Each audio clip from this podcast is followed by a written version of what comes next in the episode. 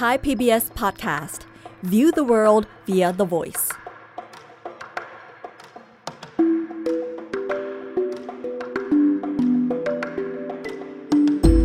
อาเซียนไอส์เปิดมุมมองใหม่ผ่านเรื่องลึกแต่ไม่ลับของผู้คน สังคม และวัฒนธรรมในอาเซียน กับปรางทิพย์ดาวเรือง สวัสดีค่ะคุณผู้ฟัง เดือนพฤศจิกายน เดือนแห่งนิยายสำหรับอุตสาคเนยังไม่จบนะคะ วันนี้รายการอาเซียนไอส์กับดิฉันปรางทิพย์ดาวเรืองในไทย PBS Podcast จะมาชวนคุณผู้ฟังอ่านนิยายเรื่องหนึ่งค่ะ เป็นนิยายจากประเทศอินโดนีเซีย แต่ว่ามีชื่อเสียงดังระดับนานาชาติทีเดียวนะคะ ชื่อของนิยายเรื่องนี้คือ Beauty is a Wound ที่จะขอแปลว่า ความงามคือบาดแผล นิยายเรื่องนี้เขียนโดยนักเขียนรุ่นใหม่ชาวอินโดนีเซียคนหนึ่ง ที่บอกว่ารุ่นใหม่เนี่ยก็อายุราวๆ50 กว่าๆแล้วนะคะ เวลาเราพูดถึงประเทศอินโดนีเซียเนี่ยต้องยอมรับเลยนะคะว่า อินโดนีเซียเป็นประเทศหนึ่งในอาเซียน ที่มีการพัฒนาทางด้านวรรณกรรม หลายๆ รุ่นมาตลอดในระยะ 100 ปีที่ผ่านมา ซึ่งเป็นช่วงเวลาที่ภาษามาลายูตามแบบของอินโดนีเซีย ที่เขาเรียกกันว่าบาฮาซาอินโดนีเซียเนี่ยนะคะ ได้รับการสนับสนุนให้เป็นภาษากลางของชาติ ซึ่งเราคงจะทราบกันบ้างอยู่แล้วนะคะ ว่าอินโดนีเซียเป็นประเทศที่มีชาติพันธุ์หลากหลาย แล้วก็มีภาษากว่า 300 ภาษาที่ใช้กันทั้งประเทศนักเขียนผู้เขียนเรื่อง Beauty is a Wound เขาชื่อเอ็กกาคุนิยาวันนะคะ เขาเขียนเรื่องนี้ตอนที่อายุ 40 ปี ในพศ 2545 นวนิยายเรื่องนี้เนี่ยทำให้ตัวเขาถึงกับถูกเปรียบเทียบกับนักเขียนโนเบลชื่อดัง ก็คือกาเบรียล กาเซียมาเกส เจ้าของสไตล์การเขียนแบบ Magical Reality หรือแปลเป็นไทยว่าสัจนิยมมหัศจรรย์เนี่ยนะคะ การเขียนแนวนี้ หมายถึงการเขียนที่แสดงโลกของความเป็นจริง แต่ก็ใส่องค์ประกอบของสิ่งเหนือจริงเข้าไปอยู่ในเรื่องมากมาย มาเกสเนี่ยเขาได้รับชื่อเสียงก้องโลก จากนิยายที่ชื่อว่า 100 ปีแห่งความโดดเดี่ยว ส่วนเอ็กกาก็มีเรื่อง Beauty is a Wound นี่แหละค่ะ นอกจากนั้นเนี่ยนิยายเรื่องนี้ยังมีอารมณ์ขันที่ใส่เข้าไปอย่างมากมายนะคะจนทำให้คุณเอ็กกาเนี่ย ถูกเอาไปเปรียบเทียบกับนักเขียนชาวญี่ปุ่นชื่อดังอีกคนหนึ่ง นั่นก็คือมูราคามิค่ะ คุณเอ็กกาเขายังถูกเรียกอีกนะคะ ว่าเป็นนักเขียนอินโดนีเซียที่มีฝีมือเลิศล้ำคนแรก นับตั้งแต่ปราโมทยาอนันตตู ผู้ที่เขียนเรื่องจตุรภาคเกาะบูรู งานวรรณกรรมสีเล่ม ที่คนอินโดนีเซียทั้งรักทั้งหวง ถือเป็นสมบัติของชาติไปแล้วนะคะ ส่วนเอ็กกานั้นเนี่ยงาน Beauty is a Wound ของเขาก็ได้รับรางวัลมากมายทั้งในและนอกประเทศ นอกจากนั้นเขายังเป็นนักเขียนชาวอินโดนีเซียคนแรก ที่ผลงานได้รับเสนอชื่อชิงรางวัล Booker International Prize ของอังกฤษนะคะ ที่ถือว่าเป็นรางวัลที่มีชื่อเสียงแล้วก็เป็นเกียรติสูงสุดมากในแวดวงวรรณกรรมโลก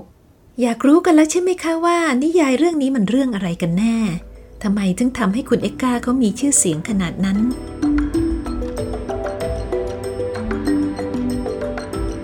Beauty is a Wound เป็นเรื่องของโสเพณีคนหนึ่ง ที่ตายแล้วก็สามารถฟื้นคืนชีพ ลุกขึ้นมาจากหลุมศพได้ แล้วก็ออกมาเล่าเรื่องชีวิตของเธอแล้วก็คนรอบข้าง เรื่องของคนรอบข้างแล้วก็ตัวเธอเองนั้นเนี่ย ผ่านเหตุการณ์ประวัติศาสตร์ของประเทศอินโดนีเซียในศตวรรษที่ 10 อย่างโชกโชนนะฮะ โดยเริ่มตั้งแต่ช่วงปลายสงครามโลกครั้งที่สองซึ่งเป็นช่วงของการหมดอำนาจของเจ้าอาณานิคมเนเธอร์แลนด์หรือดัตช์ตามมาด้วยเรื่องของการที่ญี่ปุ่นเข้ายึดครองอินโดนีเซีย แล้วก็ถึงยุคที่อินโดนีเซียสร้างประเทศ มีทั้งรักโลภโกรธหลง มีทั้งเหตุการณ์ที่เป็นจริง แล้วก็เหตุการณ์เหนือจริงพัวพันกันอย่างแยกไม่ออก หญิงโสเพณีคนนี้ชื่อว่าเทวีอายุเธอตายไปแล้วนะคะ แต่ว่าอยู่ดีๆ วันหนึ่งเธอก็ลุกขึ้นมาจากหลุมศพ ในหนังสือเนี่ยผู้เขียนเขียนบรรยายเอาไว้อย่างนี้ค่ะ บ่ายวันสุดสัปดาห์วันหนึ่งในเดือนมีนาคม เทวีอายุลุกขึ้นมาจากหลุมศพของเธอ หลังจากที่ตายมาแล้ว 21 ปีเด็กเลี้ยงแกะที่เพิ่งงวงเงียตื่นขึ้นมา หลังจากงีบไปใต้ต้นลั่นทม ถึงขั้นกรีดร้องแล้วก็ฉี่ราดกางเกง แกะทั้งสี่ตัวของเขาวิ่งกระเจิดกระเจิง ผ่านป้ายหลุมศพที่ทำจากหินและไม้ ราวกับมีเสือสักตัวถูกโยนเข้ามากลางวง เทวีอายุเนี่ย ก่อนที่เธอจะตาย เธอเป็นคนที่ดังมากในเมืองของเธอนะคะ เมืองเมืองนี้เป็นเมืองในจินตนาการของผู้เขียน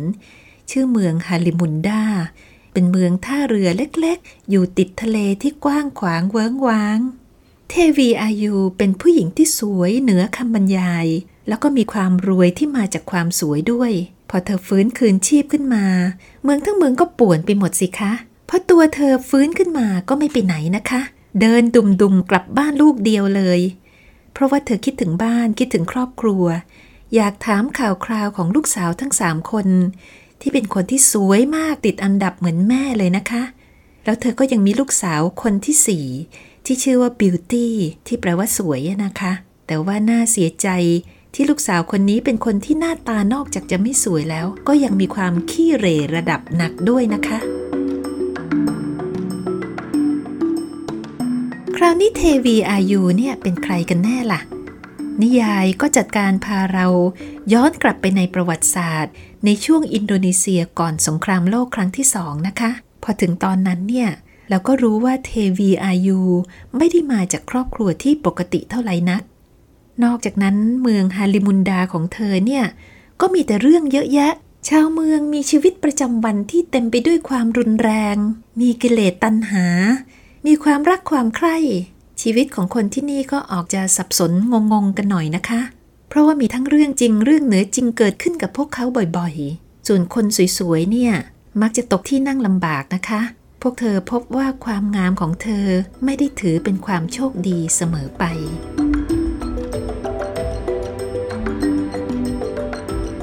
ตอนที่เทวีเด็กๆเนี่ย พ่อแม่ของเธอก็ไม่อยู่แล้วนะคะ คนที่เลี้ยงดูเธอมาเนี่ยคือปู่กับย่าที่เป็นชาวดัตช์เป็นเจ้าของไร่ขนาดใหญ่ฐานะดีทีเดียว พูดง่ายๆ ตอนนั้นเทวีเธอเป็นคุณหนูนะคะ ตัวเธอเองเนี่ยเป็นลูกผสมระหว่างดัตช์กับอินโดนีเซีย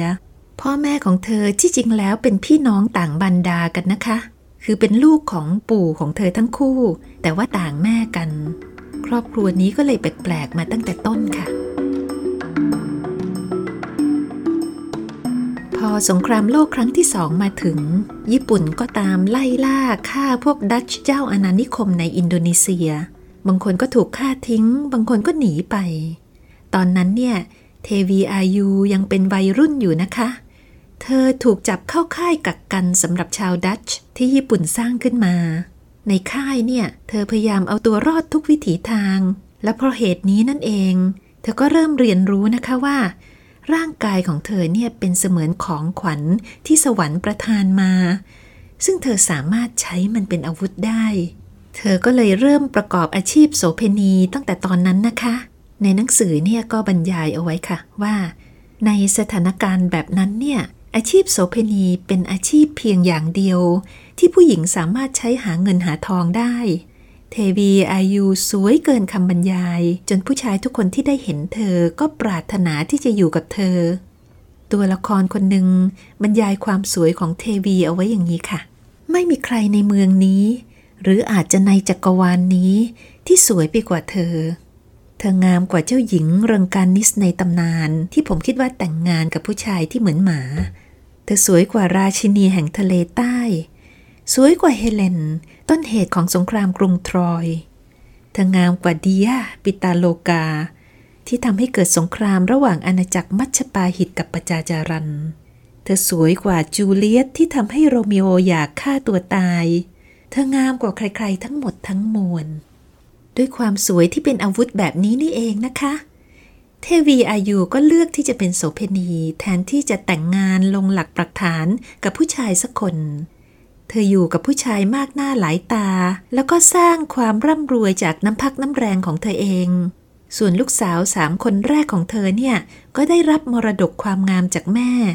แล้วก็แต่งงานกับผู้ชายที่สำคัญที่สุดของเมืองสามคน ลูกเขยคนแรกของเทวี เป็นนักปฏิวัติที่ตอนหลังกลายเป็นนักเลงหัวไม้นะคะ คนที่สองเป็นผู้บัญชาการใหญ่ของกองทัพในพื้นที่เมือง และลูกเขยคนสุดท้ายเป็นหนุ่มคอมมิวนิสต์ที่มีเสน่ห์มากๆเลย ส่วนตัวของเทวีนั้นเนี่ย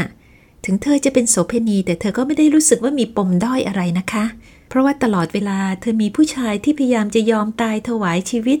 ต่อสู้กันเอง ถึงขั้นฆ่ากันเองหรือว่าฆ่าตัวตาย เพื่อที่จะให้อยู่กับเธอ เธอเป็นคนที่ร่าเริงมีชีวิตชีวา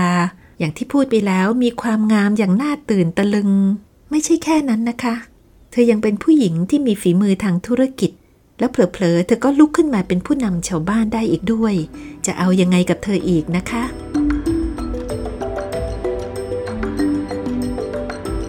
ปฏิสัมพันธ์ระหว่างผู้คนในเมืองฮาลิมุนดา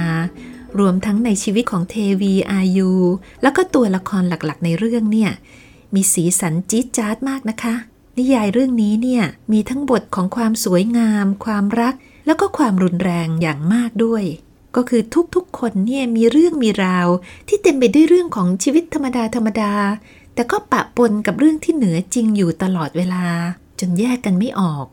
วิธีเขียนแบบนี้นี่แหละค่ะ ที่เรียกกันว่าสัจจนิยมมหัศจรรย์ที่ทำให้คุณเอ็กก้าผู้เขียนมีชื่อเสียงขึ้นมา พูดถึงโหมดเหนือจริงในเรื่องอะนะคะ มีหลายเหตุการณ์ทีเดียวที่พออ่านแล้วเหมือนเหมือนจะเข้าใจ แต่ก็ไม่ค่อยเข้าใจนะคะ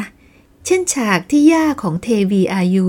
วิ่งหนีพวกญี่ปุ่น แล้วก็กระโดดลงจากหน้าผาแล้วก็บินหายไปเลย ไม่มีใครพบอีกต่อไป หรือว่าฉากที่คู่รักสองคนจูบกันแล้วเกิดประกายไฟขึ้นมา เรื่องของหมูที่กลายร่างเป็นคน เรื่องของผู้ชายที่หนังเหนียวอยู่ยงคงกระพัน ยิงไม่เข้าฟันไม่เข้า เรื่องของเข็มขัดกันชู้ที่ต้องใช้เวทมนต์ในการถอดออก แล้วก็แน่นอนที่สุด เรื่องที่อยู่ๆเทวีอายุก็ลุกขึ้นมาจากหลุมศพนั่นแหละค่ะ อย่างที่เล่าไปแล้วนะคะ พอเธอลุกขึ้นมาเธอก็เดินกลับบ้าน ครั้งนี้เมืองฮาลิบุนดาก็แทบจะแตกเลยค่ะตำรวจไม่รู้จะทำยังไงกับเธอดี ก็เลยไปตามขุนนางคนหนึ่งมา ขุนนางคนนี้เขาไม่เชื่อหรอกค่ะว่า คนตายแล้วจะลุกขึ้นมาจากหลุมศพได้ พอมาถึงเห็นเทวีอายุจริง ๆ แทนที่เขาจะกลัวเขาก็โกรธมากนะคะ สั่งให้เธอแก้ตราสังออกทันที เทวีก็ตอบเข้าไปอย่างเชิดเชิดค่ะ ว่า ท่านกำลังบอกให้โสเพณีถอดผ้าอยู่นะ ทางที่ดีท่านควรจะมีเงินจ่ายด้วย นี่แหละค่ะเป็นอารมณ์ขันที่คุณเอ็กกาใส่เอาไว้ในเรื่องอยู่ตลอดเวลา ที่เขามีเหตุผลของเขานะคะ แล้วก็มันทำให้เรื่องนี้น่าอ่านมากขึ้นด้วย ไม่มีใครรู้เลยว่าจะเกิดอะไรขึ้น ทั้งเรื่องจริงเรื่องไม่จริง แล้วก็ไม่มีใครรู้ว่าใครจะพูดอะไรแปลกๆแบบนี้ขึ้น ผู้เขียนใช้ทั้งเรื่องเหนือจริง แล้วก็อารมณ์ขันอย่างมาก เป็นตัวเดือนเรื่องนิยายเรื่องนี้ทั้งเรื่อง แต่ในขณะเดียวกันนะคะ คุณผู้ฟัง เขายังพาคนอ่าน เดินผ่านประวัติศาสตร์ ความรู้สึกนึกคิดของคนอินโดนีเซียในช่วงนั้น ได้อย่างแนบเนียนทีเดียวค่ะ อินโดนีเซียในศตวรรษที่ 20 นะคะ เป็นช่วงของความเปลี่ยนแปลงที่สำคัญมาก ๆ เลย มันเป็นเวลาที่ขบวนการต่อสู้ประกาศเอกราชจากเจ้าอาณานิคมเนเธอร์แลนด์ ขยายตัวไปทั่วประเทศ ซึ่งเป็นดินแดนที่เรียกกันในตอนนั้นว่าหมู่เกาะอีสต์อินดิสของดัตช์ ประวัติศาสตร์ที่แท้จริงของอินโดนีเซียในช่วงนี้เป็นประวัติศาสตร์ที่มีสีสันมากค่ะ การกู้ชาติเนี่ยไม่ใช่แค่เพียงแต่เยาวชนคนหนุ่มสาวที่ลุกขึ้นมาสู้นะคะ แต่เป็นคนทุกเพศทุกวัยในอีสต์อินดีสที่บอกว่าทนไม่ไหวแล้ว กับการวางอำนาจของดัตช์ที่กดขี่ข่มเหงพวกเขามา 350 ปี บังเอิญตอนนั้นก็มีผู้นำขบวนการชาตินิยม ที่มีบุคลิกภาพโดดเด่นไม่เหมือนใคร ลุกขึ้นมานำการรวมชาติ ชื่อว่าซูการ์โนนะคะ ในขณะเดียวกัน ดัตช์ก็เดินหน้าปราบปรามชาวอีสต์อินดิสอย่างเต็มที่ จนกลายเป็นสงครามยืดเยื้อ เรื่องจริงของชีวิตผู้คนตอนนั้น ก็เข้มข้นพอๆกับนิยายนั่นแหละค่ะ แต่บังเอิญก็ถึงคราวที่ลัทธิล่าอาณานิคมของดัชจะต้องไปสักทีนะคะ เพราะว่าสงครามโลกครั้งที่สองเกิดขึ้น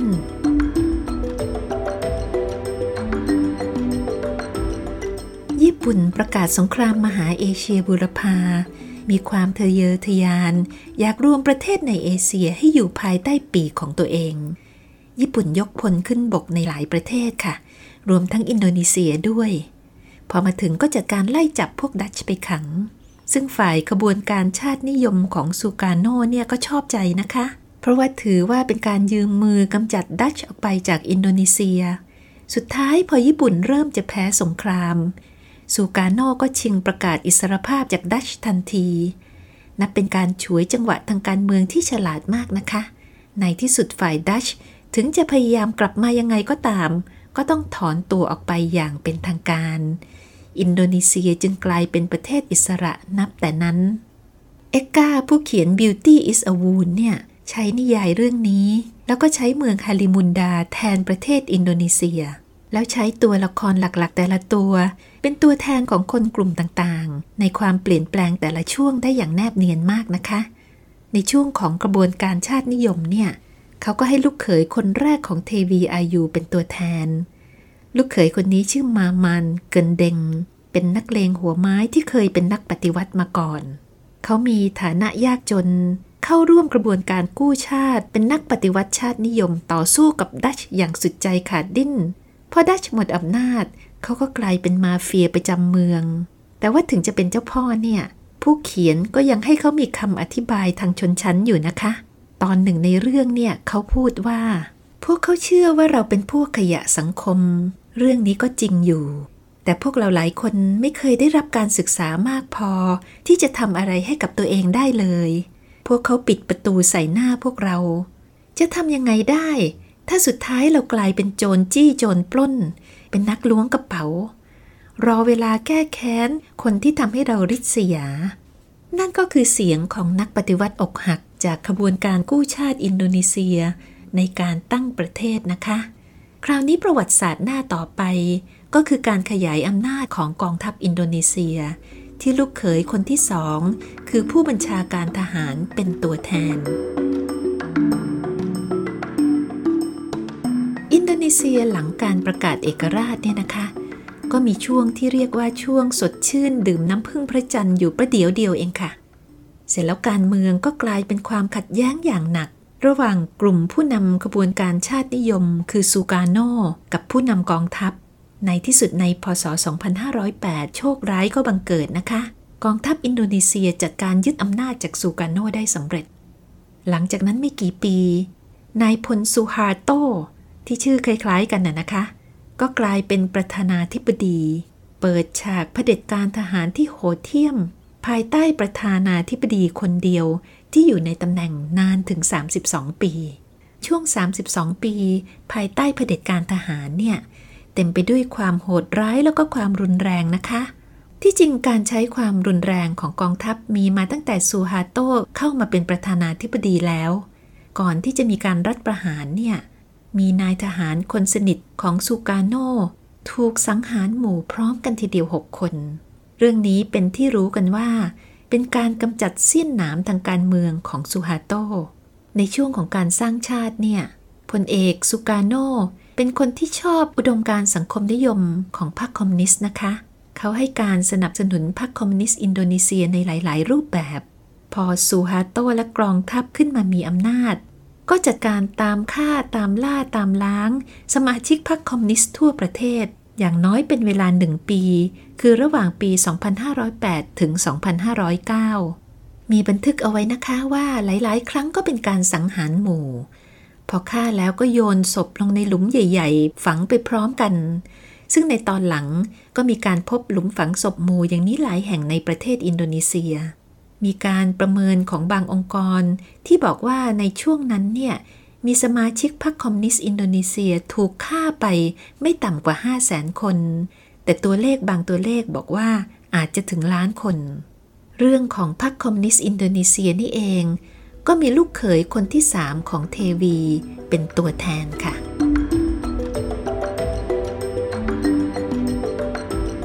นิยาย Beauty is a Wound ทั้งเรื่องเลยนะคะ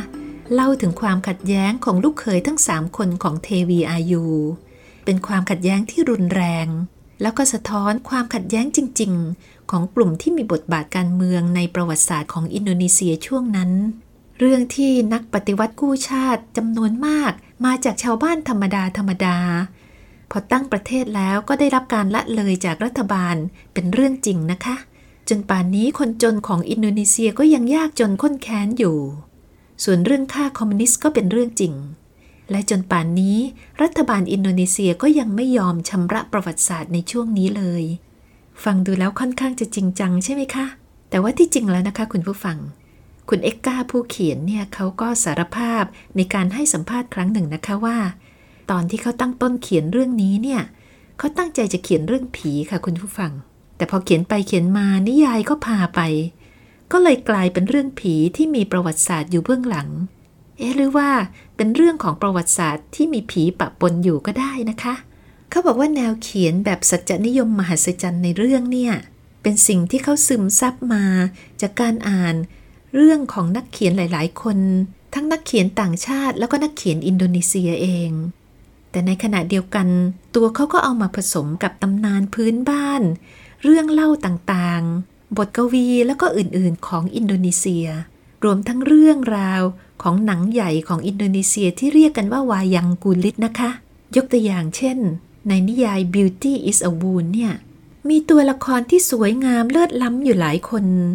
แต่คุณเอ็กกาเขาก็ยังสร้างตัวละครที่ขี้ริ้วขี้เหร่น่าเกลียดขึ้นมาอีก เขาบอกว่าเขาเรียนแบบมาจากวิธีการเล่าเรื่องของวายังกุลิตนี่เอง ที่ใช้ความน่าเกลียดเป็นสัญลักษณ์ในการต่อต้านชนชั้นสูง ที่มักจะแสดงออกในลักษณะที่รูปร่างหน้าตาสวยแล้วก็หล่อเนี่ยนะคะ ส่วนอารมณ์ขันที่เขาใช้ในเรื่องเนี่ยเขาก็เรียนแบบลีลาของวายังกุลิต ที่ชอบใช้อารมณ์ขันเพื่อต่อต้านความขลัง แล้วก็ต่อต้านอำนาจนั่นเอง น่าคิดนะคะคุณผู้ฟัง ชีวิตของเทวีอายุหลังจากที่ฟื้นคืนชีพจากความตาย ไม่ใช่ชีวิตที่มีความสุขเท่าไหร่นะคะเราะว่าเธอก็จะต้องมาเห็นความหายนะที่เกิดขึ้นกับลูกๆหลานๆ แต่ละคนของเธอ ครั้งแล้วครั้งเล่า สุดท้ายเธอก็ตระหนักนะคะว่า ที่จริงแล้วครอบครัวของเธอทั้งครอบครัวเนี่ยตกเป็นเป้าล้างแค้นของผีร้ายตัวหนึ่งที่ตายไปนานแล้ว ผีตัวนี้เนี่ยตอนที่ยังมีชีวิตอยู่ เขาเป็นชาวประมง แต่ว่าถูกคุณปู่ชาวดัชของเทวีเนี่ยทำทารุณกรรมอย่างร้ายแรง แล้วก็ตามอาฆาตแค้น พยายามจะทำลายสมาชิกในครอบครัวของเธอทั้งหมด ตอนจบของเรื่องแบบนี้เนี่ย พวกเราคนอ่านก็อาจจะตีความได้นะคะว่า beauty is a wound กำลังพูดถึงบาปของเจ้าอาณานิคมดัช ที่ทำร้ายคนอินโดนีเซียมาหลายชั่วคน หรือว่าเราก็อาจจะอ่านแบบธรรมดาธรรมดาได้นะคะ ว่าเป็นเรื่องผีเรื่องหนึ่ง ซึ่งใครจะไปรู้ค่ะคุณผู้ฟังว่า วันหนึ่งคุณเอ็กกาเนี่ย อาจจะเขียนหนังสือขึ้นมาอีกเล่มหนึ่ง แล้วก็ให้เทวีอายุลุกขึ้นมาจากหลุมศพอีกครั้ง ครั้งนี้เพื่อมาเห็นความหายนะในยุคสมัยของเราก็ได้นะคะ วันนี้สวัสดีค่ะอาเซียนไอส์เปิดมุมมองใหม่ ผ่านเรื่องลึกแต่ไม่ลับของผู้คน สังคม และวัฒนธรรมในอาเซียน ติดตามฟังได้ที่เว็บไซต์ www.thaipbspodcast.com รือแอปพลิเคชันไทย PBS Podcast